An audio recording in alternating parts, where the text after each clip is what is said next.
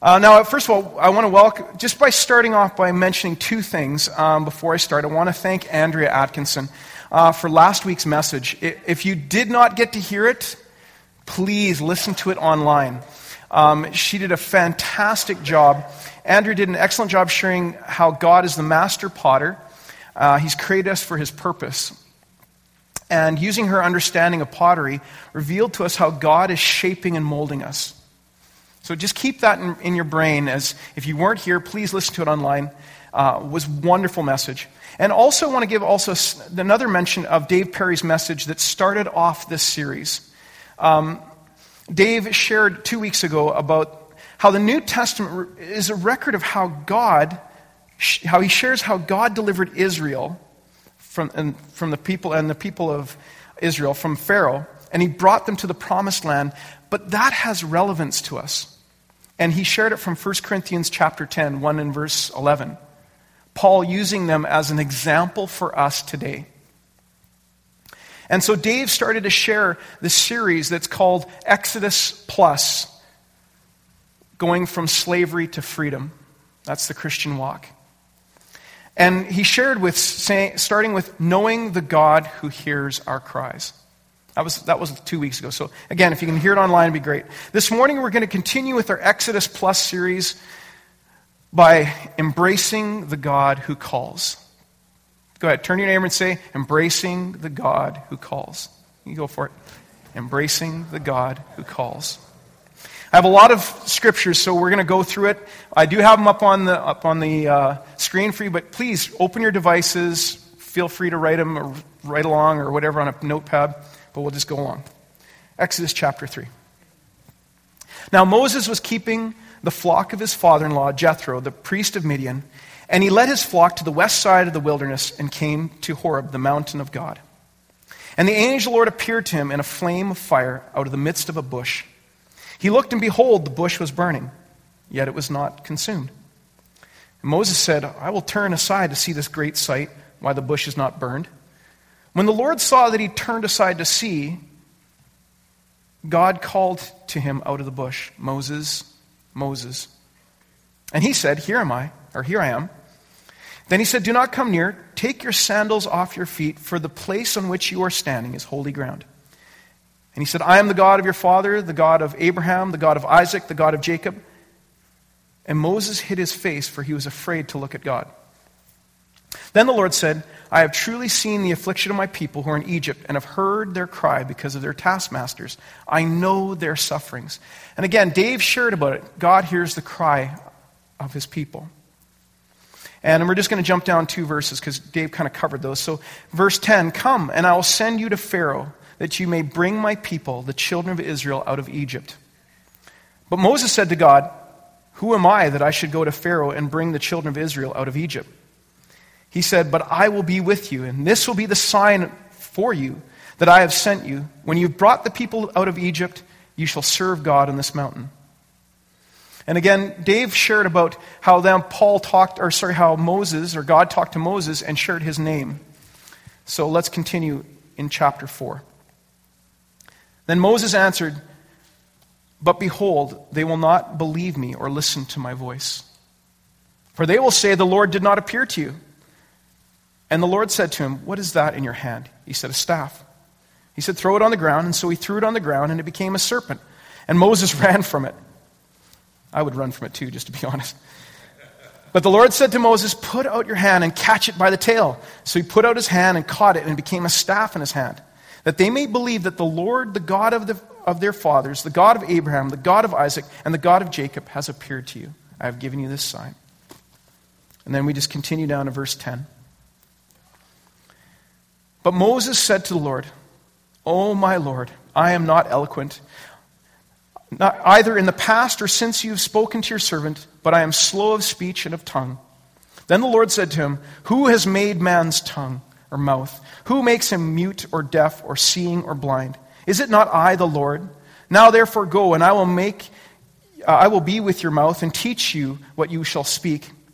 But he said, O my lords, please send someone else. And then the anger of the Lord was kindled against Moses. And he said, Is there not Aaron, your brother, a Levite, the Levite? I know that he can speak well. Behold, he is coming out to meet you, and when he sees you, he'll be glad in his heart. Let's pray. Father, I thank you for your word right now, and I ask, I know we've already prayed, but we need to now uh, let your words sink in because we come to the living God. We come to you and we thank you that, Lord, you have, your words are life. And Lord, I thank you for you're an invitational God, but you're calling to us. Even this morning, I pray, release your purposes in Jesus' name. Amen. You see, often I think about this. We just read this nice little passage in Exodus 3 and kind of went to 4. I know it's quite a bit, but there was a, a, simple phrase that we would just gloss over, but it has such incredible meaning and incredible impact. It's in verse 4. The Lord called out to him, called out to Moses. See, why is that so significant? Because I love it that God is the one that's, that initiates this. God is the one that calls. Yes, of course, he first got his attention by going, well, that's kind of weird. I, I, didn't, what's that burning bush thing? Like, Moses kind of got his attention, like, what? Okay, that's something weird. But it wasn't at, until the Lord then spoke to him that it engaged this relationship. And I love that God is a God that calls out. He calls out to people. Because you think about it, Mo- Moses just minding his own business, really. He's just tending his flock, doing his thing. Ever had that where you're just kind of doing your own merry old way, and then all of a sudden you have God wanting to speak to you? Does it happen still? Well, the Lord hasn't changed. And He is the God who calls. And not necessarily from a burning bush but actually something that's even greater than a burning bush this morning. He's actually speaking from a cross and from his resurrection. This morning, we have actually a greater opportunity than Moses did because of Christ. Now, I'll have to be honest, it's very it's easy to have a concept of God that is built on the idea that God is outside of everything and that God may be present, but he's detached. Uh, it's easier to think of God like that. I'll tell you why. Because if God is like that, if God is distant, or maybe he's there, but he's just not present, we can ignore him. And we don't actually have to make him, he's not having to be relevant to us. However, even if, oh, let me explain this one. Even if something goes bad, guess what? We can also even blame God because he's distant. But that's not what Scripture's saying right now. He's the God that calls out. He's the one that's giving invitation, saying, Hey, hey, hello? Moses. Moses. Aaron. Aaron, you know, Nikki giving us invitation all the time. Because we see that God is the God that interacts with creation. And the implications are absolutely huge. God is not distant, He's not far off.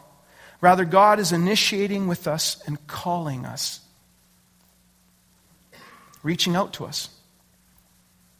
In fact, this is what makes Christianity different from all other religions all other religions. You see, in other religions, there is uh, the, us or people um, working for spiritual enlightenment or holiness to, to attain a right standard, to hear from God, to actually become righteous. You, you have to do stuff. You have to uh, attain a, a, better enlightenment with it. And I, I explained this. Somebody said, You ever, ever actually listen to a, a Baha'i share their faith? And how they themselves want to attain such enlightenment that they now become uh, closer to creation and God or gods. Well, Christianity says, no, no. God reaches to us even when we're broken or in a sinful state. And it's not about our holiness, it's about Him. Now, I admit, it's very easy to feel like God is distant and because of circumstances and events, and it can make us feel like that. But the de- and the devil would also want us to believe that. But according to Scripture, God says, I'm calling. But I wonder, I wonder if he's wonder, I wonder if he's going, will you respond? See, because that's the real question. If God is speaking, what is our response? Well, in this passage, I love it because in the dialogue with Moses, we see how, how do you engage with a God who's calling? How do you actually uh, get our hearts where we will respond to him? And I love it because Moses is just a man. He's not some uber guru that suddenly had a great encounter and he's, he's like, whoa, and, and all on fire. In fact, we see a lot of humanity, which lets, lets me relate. But the first thing is, well, what's, what is our response? And we see what, uh, what Moses does this. He starts by accepting an invitation from a holy God. Accepting. Scripture says, as he said, Moses coming, he says, Take your sandals off your feet, for the place in which you're standing is holy ground. Now, accepting an invitation from a holy ground, what do I mean by that? Well, it starts with a proper view of God. You see, understanding that God is giving us an invitation, God is unlike any other. He's not uh, a friend per se, and he's, because my friends, I see them all the time. He's, he's bigger than my friends. And he's a father. We hear it, he's a father. But we actually see that he is bigger and more than that because he's created all things. It starts with a proper view. This is actually the first time the Bible mentions God as holy. Did you know that? Moses, take your come come come see me now, but first take off your sandals for where you're standing is holy ground.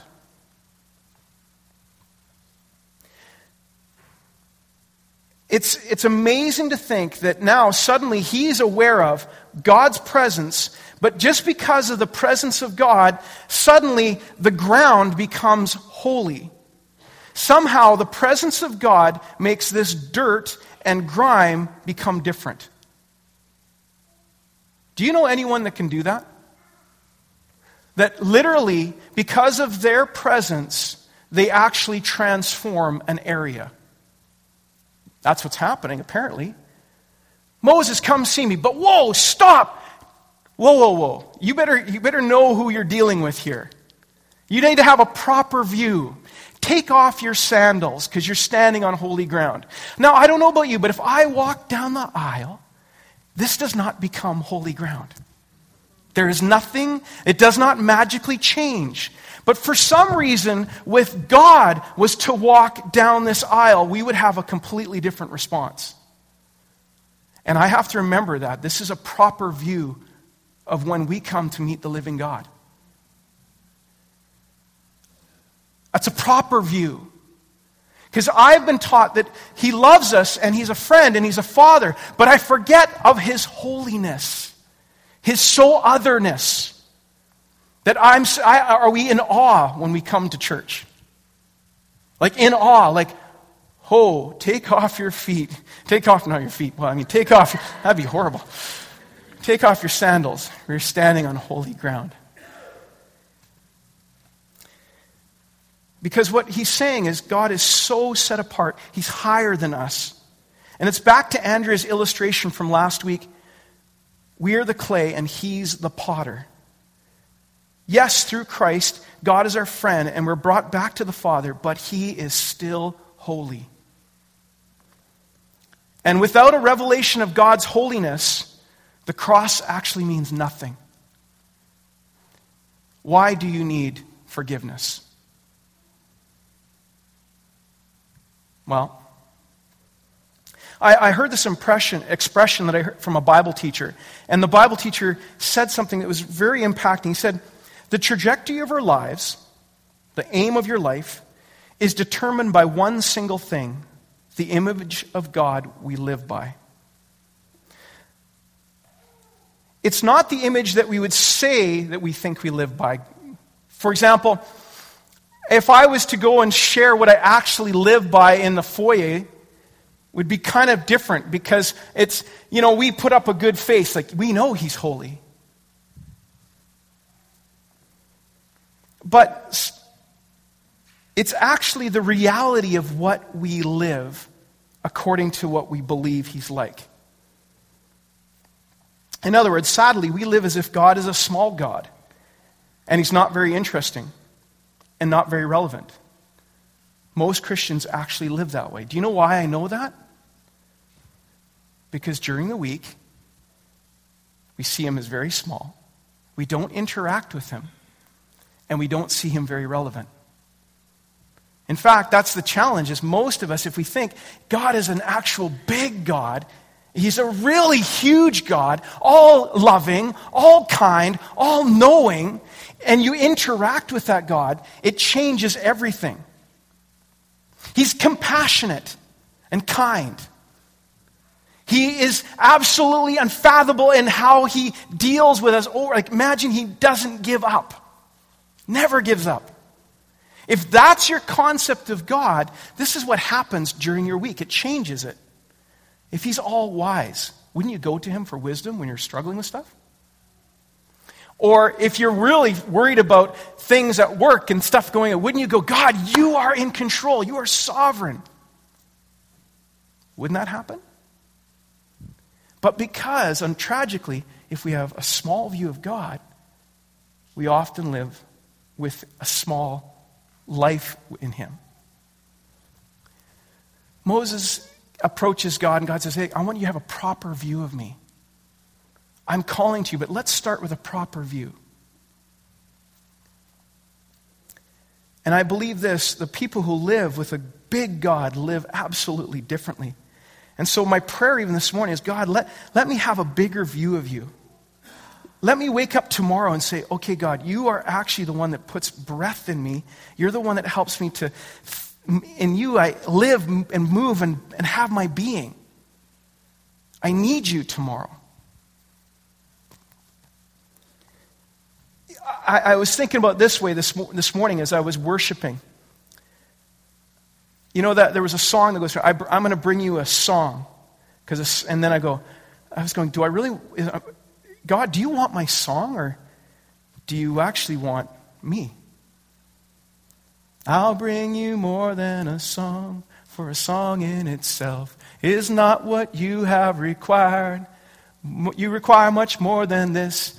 And I'm, you know, I'm offering up a sacrifice of praise. I started thinking, what is a sacrifice of praise? Because you're worthy. So this morning, as I was even worshiping, I'm going, God doesn't want my songs, He wants me. Because he is big, huge.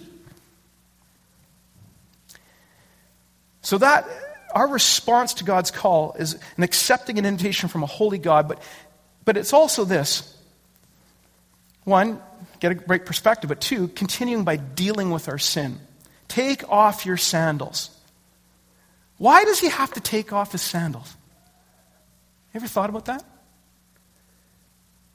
You see, I want to I want to get really real with the response to the God who's calling you.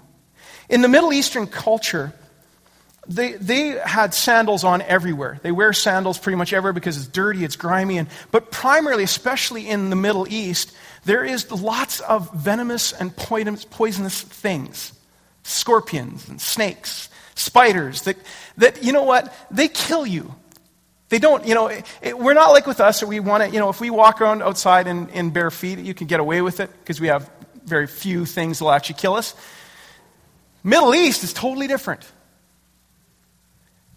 So these sandals were to help you where you're walking, they're helping with, but they actually gave you a lot of protection. Suddenly, God's saying to Moses, uh, Excuse me, take off the thing that you use for your protection of. Take it off. That has a lot of dirt and grime on it, did you know? And you're standing on holy ground. Well, let me, let me explain the reality of what he was saying. He's like, Moses, I want you to humble yourself, and you're going to become very vulnerable right now. Very vulnerable. This isn't normally what you do in your custom. This isn't what you do in your culture. And you normally don't take your, unless you're brought into a place and they do a nice foot washing and you're in the home and you're there. But no, today you need to do this and you're going to be exposed. Well, God was asking Moses in some ways to do this because he was asking himself to be reveal uh, very specifically I want to come right to your heart, to you, and you're going to be humble with this. He was specifically dealing with sin. Now, I don't know about you, sin is not a popular message today. Did you know that? I can talk about God's love, I can talk about His mercy, I can talk about grace, I can talk. But when I talk about sin, it's funny how we go, Really? Are you going to talk about that, Pastor? Well, why is it that God suddenly says to him, I want you to take off your sandals. I want you to get rid of whatever would be from the grime and the gr- uh, of the day. Well, I believe this is that it's easy to talk about what God loves, but when, what do we do when we, we know the things that God hates? And this is what sin is the things that God hates, and He commands us not to do them. And this is what is revealed in the Ten Commandments. He says, As my created beings, I know that what is best for you, and I want you to get away from those things because they will destroy you. And so he calls us to take those off.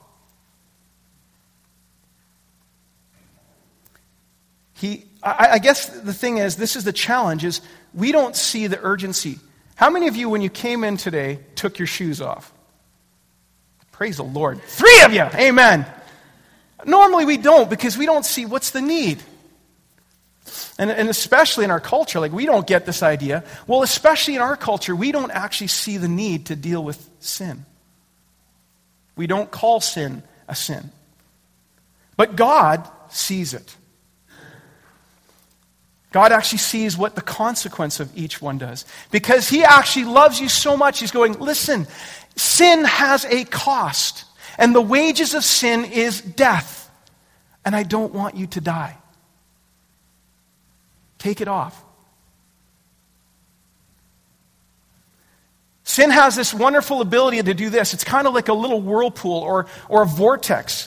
Have you ever gone swimming and got stuck in an eddy? Do you know what an eddy is? When you, it's by the, when the water comes down and it actually pulls you under.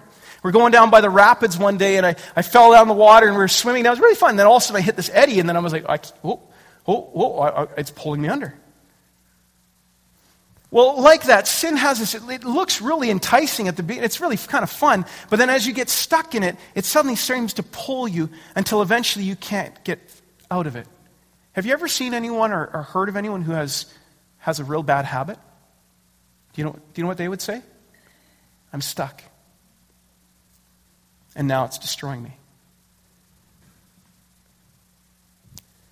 I'll give you an example. If you've ever grew up in a family that has had the, the, the destruction of alcohol, if you've ever had to deal with that, is, is alcohol a sin? No, but it, it can sure lead you to sin. And we don't want to actually talk about how it's destructive power and what it does. Because the enemy wants us to say, you don't have to worry about it. Just like he did with Adam and Eve. Hey, it's all good. But that's not what God says. He's a holy God who suddenly says, listen, you need to take your sandals off. You need to, not, to uh, get these things off you because it's actually killing you. I have a call for you, but this is, you need to deal with first. I have an invitation for you, but you need to recognize the things that are actually holding you from His presence. Because the scary part is because we don't deal with our sin it first and foremost wrecks our relationship with God. But this is the, probably the most destructive part. It actually wrecks our witness. A friend once said to me, What's Why should I go to church? I said, Why? He goes, Why? I see all my, I see all my Christian friends over in this place and they're doing, nothing, doing everything I'm doing anyway. And I went, Wow. I had no response, actually. Because unfortunately, they didn't understand the consequences of, of just even the witness that sin was destroying. And so, what I love about this is that God says, take it off. And I love it because it's this, this in 2 Corinthians chapter 6. Well, let's first of all, Galatians 6, verse 7 says, Do not be deceived. God cannot be mocked. A man will reap what he sows. If you reap to the flesh, you will reap destruction. It's, and again, this idea that we think we can get away with it, but God says, no, I, I actually know it's destruction. But in accepting an invitation from only God, this is what he says in 2 Corinthians chapter 2, 6 verse 2. He says, Today, while it's still today, accept salvation. In other words, you know what? Although I know I have sin, I can actually deal with it now. Don't put it off. Hebrews 3, verse 7 says, Therefore, as the Holy Spirit says, Today, if you hear his voice, do not harden your hearts as in the rebellion on the day of testing in the wilderness while you still have time. In other words, as God gives an invitation, he says, I want you to deal with this, don't put it off. It might be too late. Don't minimize it. Because this is the beauty of it. And I, I love how we do these set free weekends because the set free weekends is where we actually do something that's very biblical. In James chapter 5, verse 16, it says, There's a promise the Lord says. Therefore, confess your sins to one another and pray for one another that you may be healed.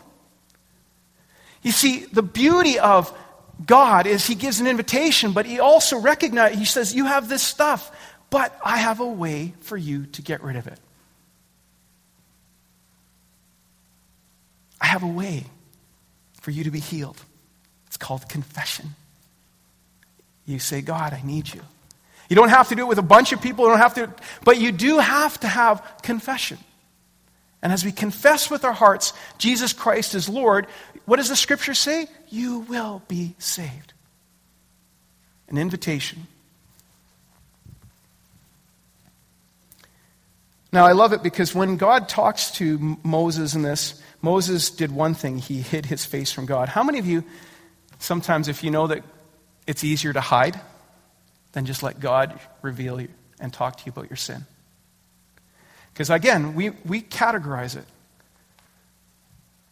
Did you know pride is a sin? Did you know lying is a sin? And sometimes God's going, I want you, I want to come, but you know what? You actually got pride and it's inhibiting you from coming closer to me. Oh, you're, you're dealing, a temptation is not a problem. But he says, if you're tempted, why do we need to pray with each other? Pray that deliver us from evil. Do you know what the beauty of it is? What I've found a joy in our, in, in our leadership? Every Wednesday, what we do as elders, we get and we pray together. But one, the most important thing that we do is we actually confess with one another our sins.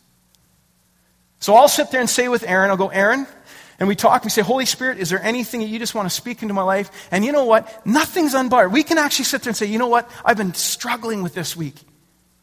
And what happens is when I pray with Aaron, suddenly, guess what? I'm healed and I'm set free. God will talk to me about pride. He'll talk to me about whatever, as long as I'm willing to say, You're holy, and I can take my sandals off, get really vulnerable. So, our response to God's call is accepting an invitation from a holy God. But the other part is this is then is receiving his purpose in our life. You see, God says, I want to show you who I am. I'm a holy God. It's going to deal with your sin, but I have a purpose for you. For, I love it because it says in verse 10, Come, I will send you to Pharaoh, and, you, and that you may bring my people, the children of Israel, out of Egypt. And Moses said to God, Who am I that I should go to Pharaoh and bring the children of Israel out of Egypt? How many of you know that God has a purpose for you and a plan?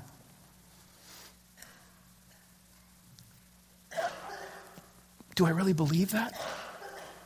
Well, what would you do if God said, I want you to save an entire nation? Uh, that's too big. Nope. Uh, not going to happen. Nope. Uh, think, put yourself in Moses' shoes. God is giving him a very big purpose. Big, big, big, big. And Moses' first reaction is, mm, no, no, no, no, no, Not, no, thank you. Um, I, and I believe it's this in receiving God's purpose for, in, our, in life, you first of all have to recognize that it's His purpose and not ours. Believing that God has a purpose in our life that all are created and no one is a, is a mistake answers three big questions for us because we are all looking for meaning. We're all looking for a reason to exist. All are created. And I love this that it says these three questions Why am I alive? Does my life matter? And what on earth am I here for? A question of existence, why am I alive? A question of significance, does my life matter? A question of intention, does my, what's my purpose? Did you know people have been asking that question, why am I here on this earth, for years, for centuries? Jeremiah actually said this in, in 20, verse 18. He says, Why am I alive? To have trouble and sorrow? Jeremiah was obviously having a very bad day at the time when he was writing the scripture. I, no. Why am I alive? Is it just so that I can have bad things happening? What's the purpose, God? What are you, what, what are you after? And I, I even think this the, the wisest man that lived on the earth at the time, at his time, Solomon. What did he write about? Life. But what did he come to the conclusion? What's our purpose? Almost, he almost asked the time, meaningless, meaningless. Like, what, what's, what, what's it all about? What if I had all the money in the world? And he did. What if I could have all the relationships that I want? What if I could do this? What, if, what, what does it all accumulate? You see, when we try to find out our purpose within ourselves, we become tragically lost. The answer is not found in us, but in God.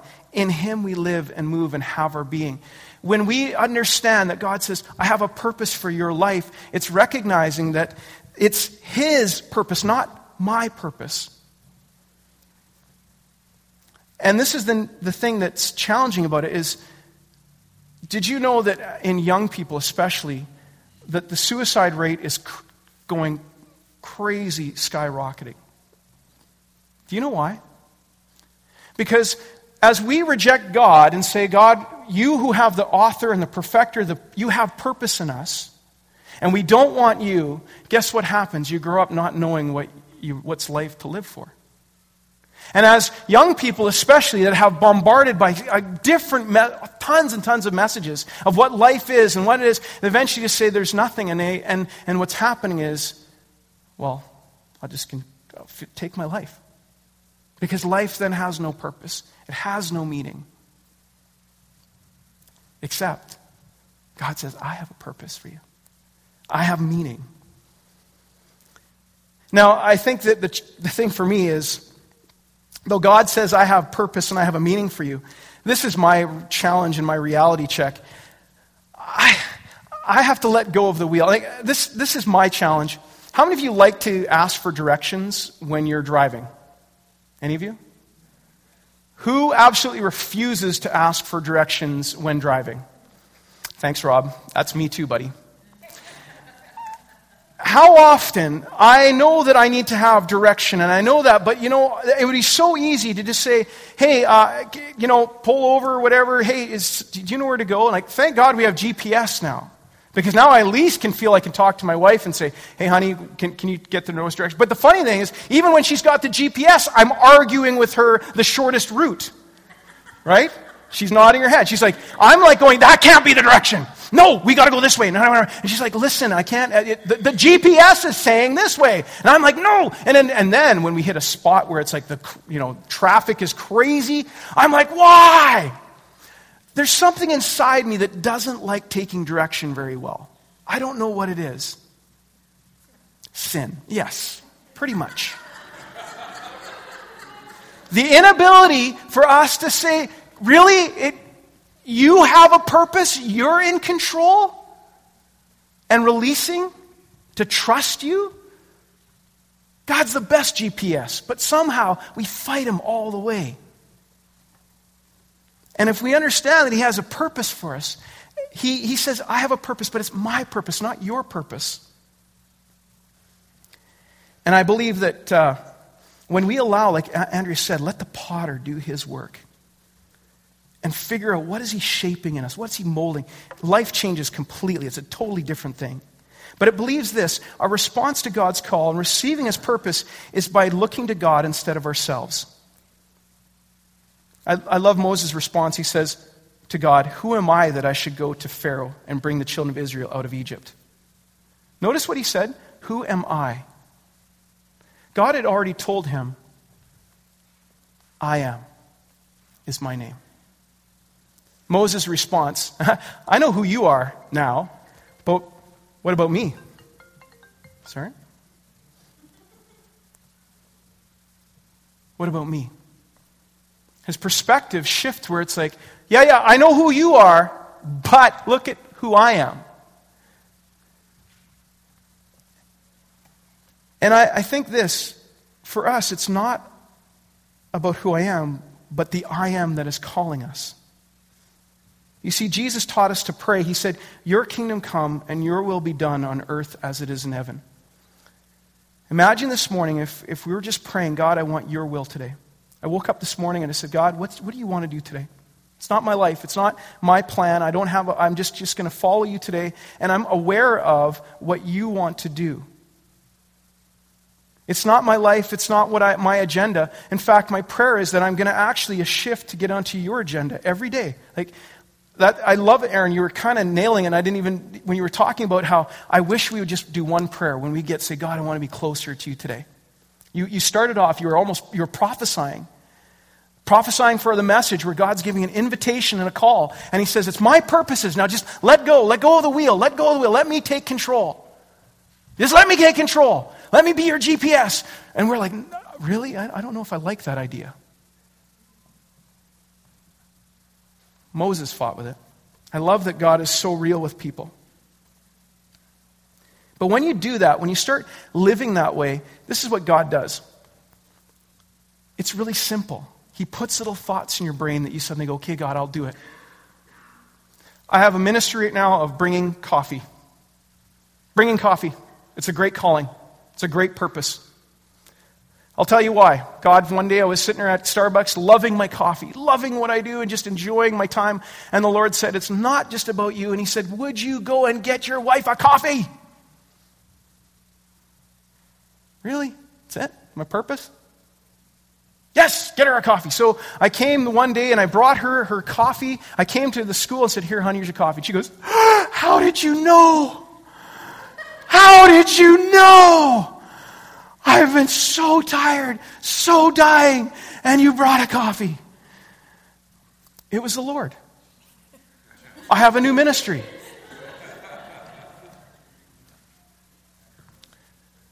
But it took me to say, God, this is not about me sipping on my coffee. You have a purpose for me that's greater. And suddenly I'm realizing God likes me to give coffee to a lot of other people. It's, it's actually really fun when He says, I have a purpose for you. Who wants to be a part of the coffee ministry? Yes! Amen, Carla. You're coming next. Come on.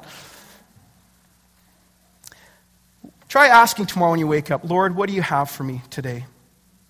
And the final one is this the last thing that we have to deal with, which is the most important, is in accepting this call, we obviously recognize He's holy. And, and we have to say it's His purpose and, and, and receive His purpose. But the other thing we have to do is deal with rejection. Moses answered, behold, But behold, they will not believe me or listen to my voice, for they will say, The Lord did not appear to you. And the Lord said to him, What is in your hand? He said, A staff. Now, when I say dealing with rejection, because we, he was obviously, he knew that when I do this, I'm going to face rejection. But the interesting thing was Moses was actually rejecting God. He was being confronting with a, for a bunch of excuses. Do you have any excuses with God? He, I'm too busy. I'm too young. I'm too old. I'm just not good enough. Ever give any of those excuses? Ever? The busy one is probably my Achilles heel. Or I, I got other things that I got to do. You see, there's a lot of reasons why we wouldn't believe that God would call us. Eh, because we all look at what we see, what's missing. We can't do it. How could God use me? There's more, there's better people. And we actually judge ourselves by the standard of the world and so often decline God's callings all the time, every day. Did you know, this is the scary part, as God started to say, Do you know how many times I call you every day and you don't respond? And primarily because of my excuses. Sometimes it's because I judge myself by other people. But it's interesting in that God chooses usually the people that are weak, and He uses the broken. Elizabeth was too old, Jeremiah was too young, Rahab was a prostitute, Mary Magdalene had seven demons, Jonah ran away, Peter denied him, Lazarus was dead. God can use a dead man. That's a pretty, uh, what other excuse do you have there? God, I can't even breathe. That's okay. That's okay. It's okay.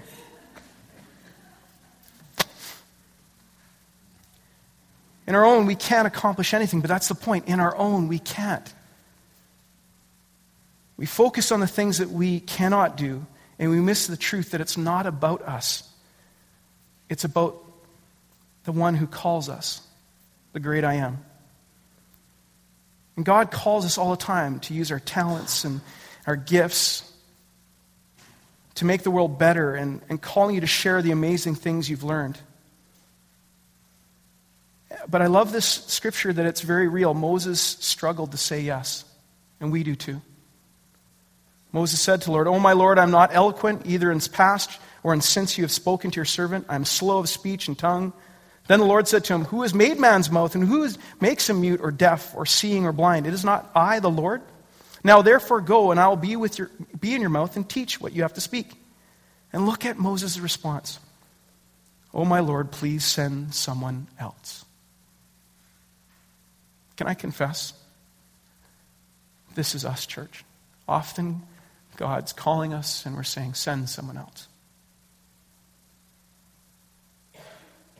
I know I do. Can I be really honest? I do. But God so lovingly does something which is amazing.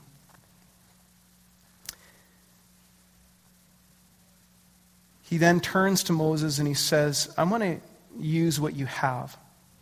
What do you have?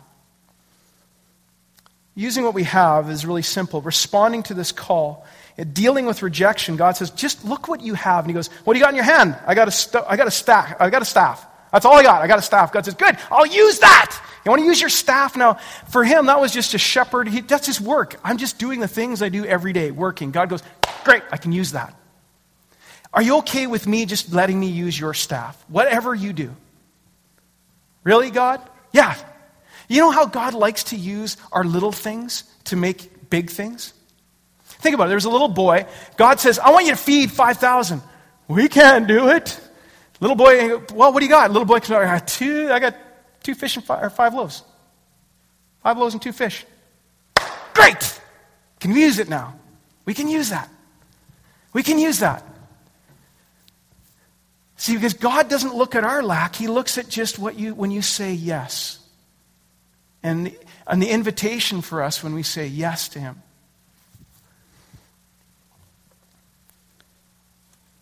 Now, I find it very ironic that He says, Now I want you to put it down. Put down that staff. Put it down. Okay, I put it down. And guess what happens? This is very funny. He puts it down, it turns into a snake. You know, the very thing he took his shoes off that he was worried about it biting, now he's like, okay, this didn't turn out well. Uh, I thought it was supposed to get easier if I obey, and it actually didn't get easier. It got a little crazier. Oh, and I want you to pick up that snake by its tail. How many of you like to pick up a snake by its tail? No, because the head's going to come back at you. And now I have to deal with fear. I have to deal with everything. What? This is not getting easier, me saying yes. I just gave you, I gave you my coffee, Lord. Now I got to pay for everyone else's coffee. Doesn't work. And God says, but watch, because you got a bigger snake you're going to be facing. I'm training you for Pharaoh. Pharaoh, who had the snake on his forehead. And you're going to go up to him and say, Let my people go. Grab that snake using what you do every day for my glory, and it's going to lead to a bigger thing. Do you get it? So now I trust you. And I just say, okay, whoa, this is getting crazy, but you can use what I have. I really appreciate it because this church is such a serving church. You are amazing. In the fact that we are a church that does, we send missionaries, we do, it, we, we are, we, God, you are always giving what you have, your little. And I want to thank you. I want to thank you for giving, responding to a call. Because this is the neat thing. Moses still argued with God. I don't want to do it. Fine, I'll send somebody else with you.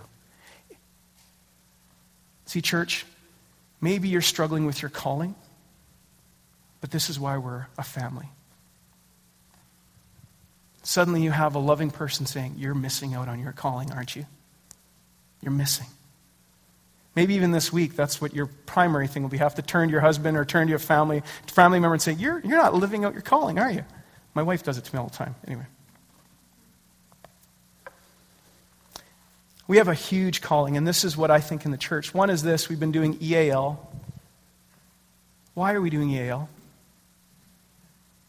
because we want to actually open our doors to teach people English.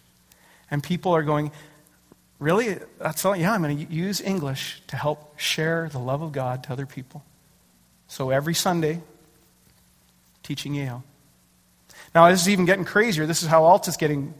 Suddenly, we've said, well, we believe God wants us to minister to, uh, to the broken homes and, that, and, and those that are hurting. And so then these doors have been opening with CFS. In fact, it's been amazing what's God doing. They're going, uh, yeah, we had a meeting with these guys, and they said, um, yeah, we really need some help. And we, you want to help us as a church? Yeah.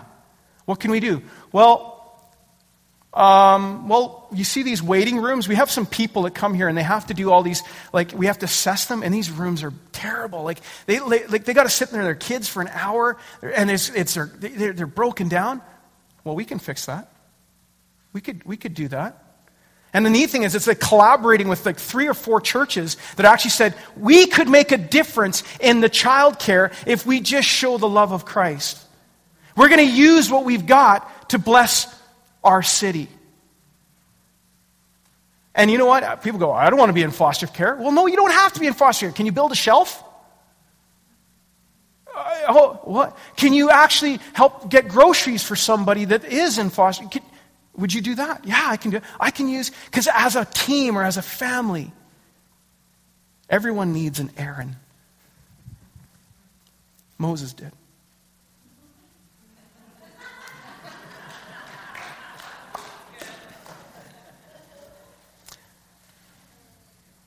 I want to receive the God who calls. He has a calling on us, his church. He has a huge calling on each one of us every day. It begins by First, recognizing this invitation from a holy God deal with our sin. Take off your sandals. It's accepting that invitation and receiving His purpose in our life. Not making it about us, but making it about Him again. And dealing with rejection, dealing with our excuses, and dealing with the things that keep us from actually receiving, but doing it together.